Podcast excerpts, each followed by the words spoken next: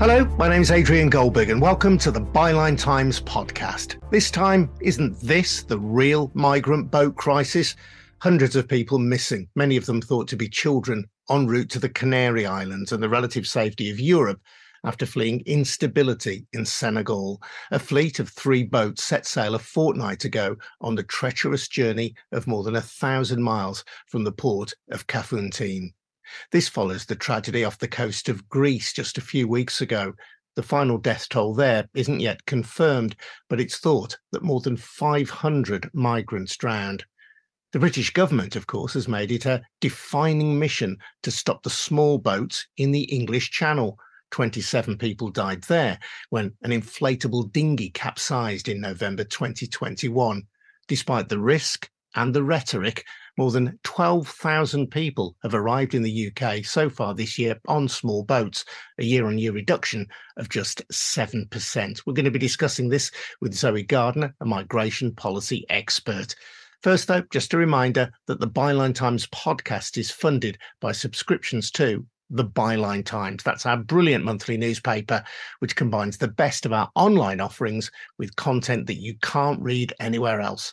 Find out how to subscribe over at bylinetimes.com. That's at bylinetimes.com. Welcome then, Zoe Gardner. And Zoe, you've worked in this arena for many years. And I know that one of your biggest concerns is how migrants, as I'm describing them, human beings, people, are so often dehumanized in our coverage of these tragedies. Yeah, it really does worry me. The only report that I've seen about this latest potential tragedy, where hundreds of people may have died, as you said, men, women, and probably many children, has just said that much. That's all we know. We don't know who they are as individuals. I don't think that there will be any impetus for people to investigate to find out. And it's horrific, but it's the only way that we could possibly tolerate this. You know, this isn't the first mass drowning that we've had to hear news of, even this month. And it wouldn't be possible for us to tolerate that if we understood each one of those people who are lost as real human beings who matter as much as you and I do, who are given backstories and humanized and given a name and given their families and loved ones given the chance to talk about them, about who they were, about what motivated them, about what they were looking for and what they were trying to escape it wouldn't be tolerable.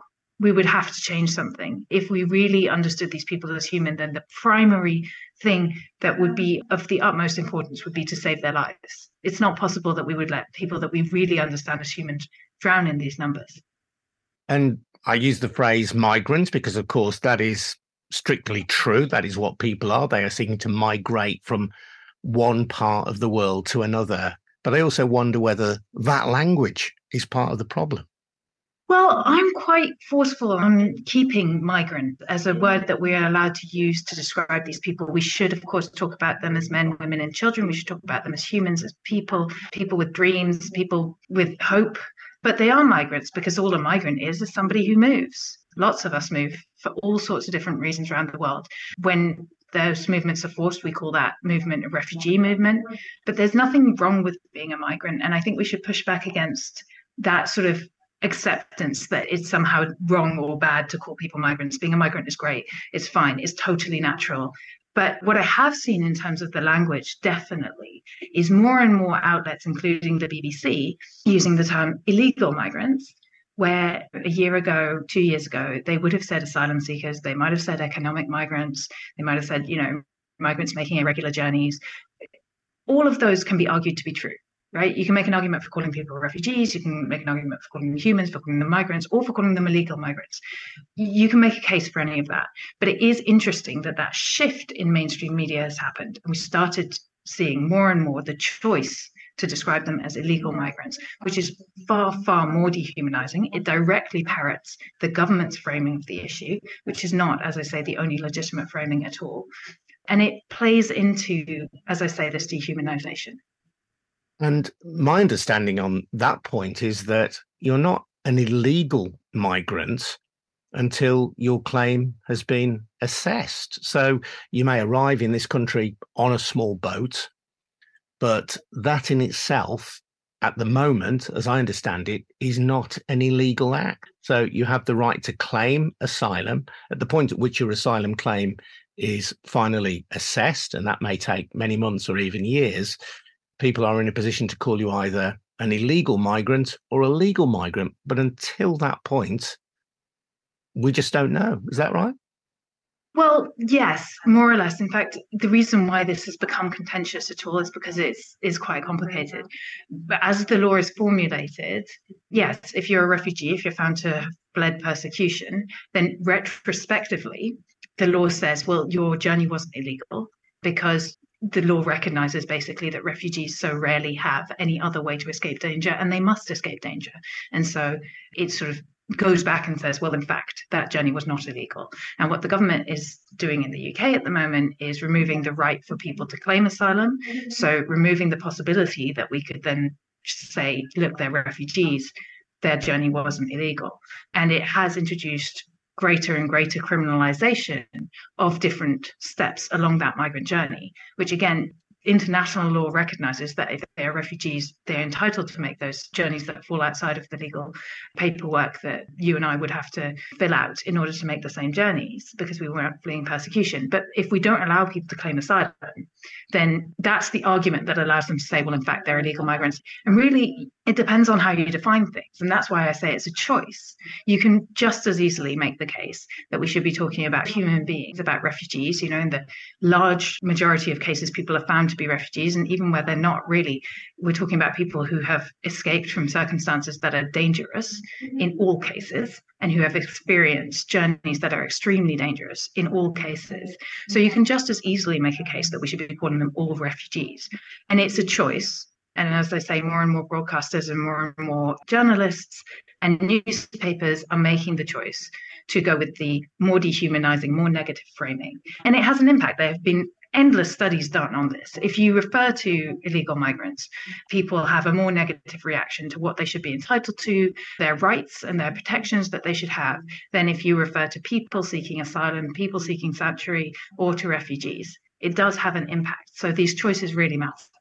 And the illegal migration bill currently going through Parliament would make it illegal for people to arrive here on small boats. De facto, if you arrived here on a small boat via a channel crossing, you would be breaking the law.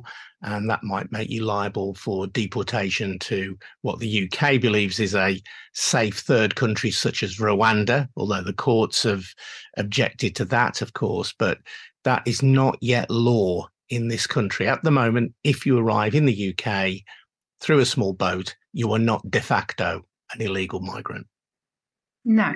And in many cases, you won't have had any say whatsoever in that journey either. There are a lot of people making these journeys who are, in fact, under the control of criminal gangs, under the control of trafficking rings. They are being forced into labor, being smuggled into the country in order to disappear then into exploitative situations around the country. So they don't actually have any choice or, in many cases, any idea where they're going. There are obviously people who are on the beaches in France who are trying to get to the UK, but they are not actually the whole picture here. And many people that I've worked with throughout my career have told me how they arrived, you know, they were dumped off of a truck, either in London or on the side of the road sometimes in the middle of the UK. And they had to wander around and ask somebody where they were. And that in itself being a hugely traumatic part of their experience of just arriving here and not knowing where they were, what language was going to be spoken here, and what would become of them. And the very least, the thing they will hope for is that they will then be able to find protection. And too often that isn't the case. And as you say, with the government's illegal migration bill, it's making that almost impossible for that to be the case. There is a contrast, isn't there, between the treatment of migrants from Africa, from the Asian subcontinent, and those arriving from Eastern Europe, from Ukraine. And I make no criticism of anyone arriving from Ukraine, desperately trying to flee a horrible conflict caused by Putin's invasion of their country. I have every sympathy with those people. But there is such a marked contrast between their treatment by the British government and those of other migrants. Yeah, and I've never heard an answer to the question of why British people and the British government don't expect all Ukrainians to stay in Poland and Moldova. the first safe country theoretically that they would reach and actually in many cases a much safer country than the first so-called safe country that refugees fleeing countries in africa and the middle east might reach if you're seeking sanctuary from sudan in somalia or yemen there is refugees from Iran in Afghanistan and from Afghanistan in Iran. So, and in a lot of cases, refugees around the world are reaching the first country where they are immediate physical safety and not actually in a safe place at all whatsoever. But you could very strongly argue that Ukrainians reaching Poland and Moldova are in a safe country. And yet we understand, and as you said, I fully agree with this assessment, we understand that not all Ukrainians should be made to just stay put once they are in immediate physical safety, and that they may have reasons to want to move to other European countries, including the UK. They may have connections to this country. They may just think that the UK is the place where they will be safest and have the best opportunities for them. And for some reason, that I find it hard to just boil down to racism, but I don't see another explanation. We understand that they should have the right to make other choices about their life, to want to pursue a future with an education, opportunity for work, all of these choices that we implicitly accept as viable choices for Ukrainian refugees to make, that they don't have to just stay put in a camp in Moldova. They should have the right to move on to France, to Germany, to the UK. And we will provide safe ways for them to do that. Why do we not believe that people escaping from Syria or escaping from Sudan or escaping from anywhere else around the world should have that same right to any kind of level of autonomy or choice about their futures. Politicians often refer to Britain's great history of tolerance when it comes to migration. And I myself am the beneficiary of that. My father was a refugee from Germany because he was Jewish. And sadly, most of his family died. And I would not be here today were it not for this country's embrace of my father. So uh, there is clearly truth to that tradition of tolerance. But as someone who's spent all her life in this country, I'm uh, given that history, I'm always astonished at how easy it is for hatred of migrants or fear of migrants to be whipped up decade after decade, generation after generation. Yeah. And I think it is a duality that is real in this country. I mean, I very strongly believe that British people as a whole, now there are notable exceptions to this, but as a whole, we are welcoming people. We are warm and generous people. We are kind people. We're the kind of people who will help out somebody if we see them struggling next to us on the street. We have strong communities that support each other. And I fundamentally believe that about us. It's the truth. And when people see stories and are given the opportunity to respond to individual stories, human stories about refugees and about foreigners. So we have Ukrainians as a perfect example. People respond with huge openness, huge warmth, huge generosity. They give up spaces in their own homes. And the hundreds of thousands of people did that in the UK. You know, it's a hugely generous act. When we talk about the Windrush scandal and how people from the Caribbean who have lived in this country for generations were targeted wrongly by immigration enforcement, people reacted with horror because our stories about the Windrush generation are human stories of people who came and made a contribution. And our stories about Ukraine, you know, newspapers and the media has been full of it day after day after day after day of explaining the horrors of what Ukrainian people are going through. We had about a week of coverage of what's going on in Sudan. We had about two weeks of what happened in Afghanistan. That's completely out of the agenda now. That the real stories of the individuals who are impacted by this don't break through, aren't humanized in the same way, aren't put in front of our eyes. And people would care about it in the exact same way, but instead they're presented with numbers of faceless non white people who are just a tide of misery at best and at worst some kind of imposition and threat to us. And they're presented as a sort of trade-off. It's constantly presented as a trade-off. Oh there's no easy answers. Well you know if we saved their lives then somehow we'd have to lose something. That's how it's presented which isn't true at all. We would gain immensely from allowing greater pathways for safe migration for these people. I mean generally speaking the uk has an aging population. Generally speaking the world has a climate climate disaster problem, we are going to have to use the opportunity that migration as an adaptive behavior brings us to support all of us, both in the global north and the global south. And we can do that in ways that benefit us all, but it's presented entirely dehumanized way. It's presented as something in which we are the losers from people coming, and we weigh people's lives in that balance. Just on the news this morning, when they talked about the boat that sank off of Athens, off of Kalamata in Greece, they talk about 500 people dying. And then they said, well, but, yeah, but there's no real easy right and wrong here. Well, yes, I'm afraid there is. If you understand those people are people, then the right thing to do was to save their lives. And we didn't do it. And that was the wrong thing to do. And it isn't difficult at all. It really isn't difficult at all. And it's presented as though there was some kind of weighing in the balance of those lives against something else indefined. But I think that is ultimately a racist view that white Europe is under threat somehow from these people. And yet, politicians continue to believe that being harsh towards migrants is profitable. I think back to the pre EU referendum vote and the poster in front of which Nigel Farage stood, which appeared to show, in inverted commas, swarms of migrants arriving from the European Union had we remained within the EU. Only last week, the immigration minister Robert Jenrick ordering the painting over of cartoon characters like Mickey Mouse from a reception centre meant for unaccompanied children seeking asylum in this country in Kent. Uh-huh. Yeah.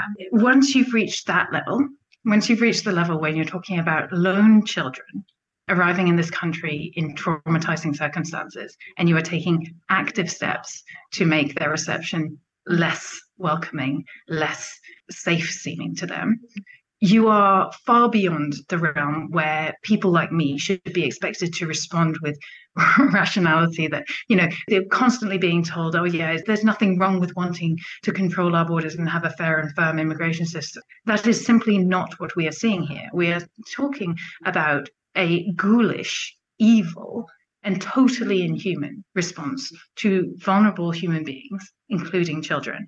And nobody should stand for it for a second to say that any of what the government is doing right now has anything to do with a fair, firm, controlled immigration system because none of this is intended to give us control. Of course, it isn't. Just like the Brexit breaking point poster that you mentioned, by Brexiting, we didn't get control over that at all. You get control over things by regulating them.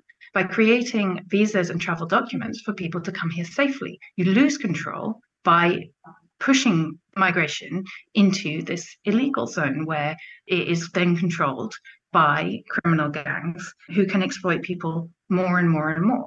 So we are losing control. It's a deliberate way of organizing things because you maintain that other that you can continue to make political capital of. Anyone who thought that once we'd Brexited, there would be no more migrants for politicians to blame for our problems has been clearly shown to have been mistaken. There will always be another way to demonize another group. And that is why we really need to stand up against it as a whole and on a principled level and say that we need to do things a different way and that none of this in any way represents British people, British values, British fairness, um, anything of that kind. This is pure performative cruelty and it absolutely needs to be thrown out in its entirety. This entire approach has failed us. It has led to uncountable deaths, untold suffering, and now it is trying to scare little children it is beyond the pale entirely, and decent people must stand up against it in its entirety. And I say that, I suppose, with one eye to how a potential Labour future government might respond to this and whether they will repeal in full the illegal migration bill or whether they will try to soften some of the edges and pretend that this is in any way based on a legitimate approach to migration. And I really, really hope that we won't be let down on that front. But I do think that we need to take this moment of painting over cartoon characters. That is emblematic of the entire illegal immigration bill, the entire approach of this government. So much of this is mediated through the media and the choice of whether to humanize people by telling their individual stories or attempting to grapple with the complexity of that, or simply dehumanizing them by treating them as one big, undifferentiated group. That's a choice that editors and journalists make every day in newsrooms up and down the country. And it's such an important difference. And Byline Times has spent a lot of its career examining the media critically. And I'd say that this is one of the areas where the media, certainly the traditional right wing newspapers, who are so important in setting the agenda in terms of discussion points elsewhere in the media, seem to feel that it is profitable to go down the route of dehumanization rather than humanization. But it is profitable as well in very concrete ways. It's not just selling newspapers and clicks on newspapers, because I think that that could be achieved in a more humanizing way. I mean, there was a lot of conversation about the contrast of how the Titan submersible was covered versus the loss at sea of migrant boats. And, you know, they both generate huge amount of clicks. So I think hate sells, but so does compassion. And I think there are more than one way of going about it. But it's not just there where the profits are made. Anyone who tells you that we don't have the resources to afford to protect refugees is missing something really obvious, which is that it costs a massive amount to enact this cruelty and it isn't something that we're doing passively and there are private companies that are making huge amounts of profit from our failure to protect migrants' lives at sea, our failure to offer a safe and welcoming asylum system. The government has private contracts with all of the people that are running these horrific hotels, the people who are going to run the barge, the people who are going to run the disused army barracks as substandard accommodation for asylum seekers for the long term. That makes money for certain people.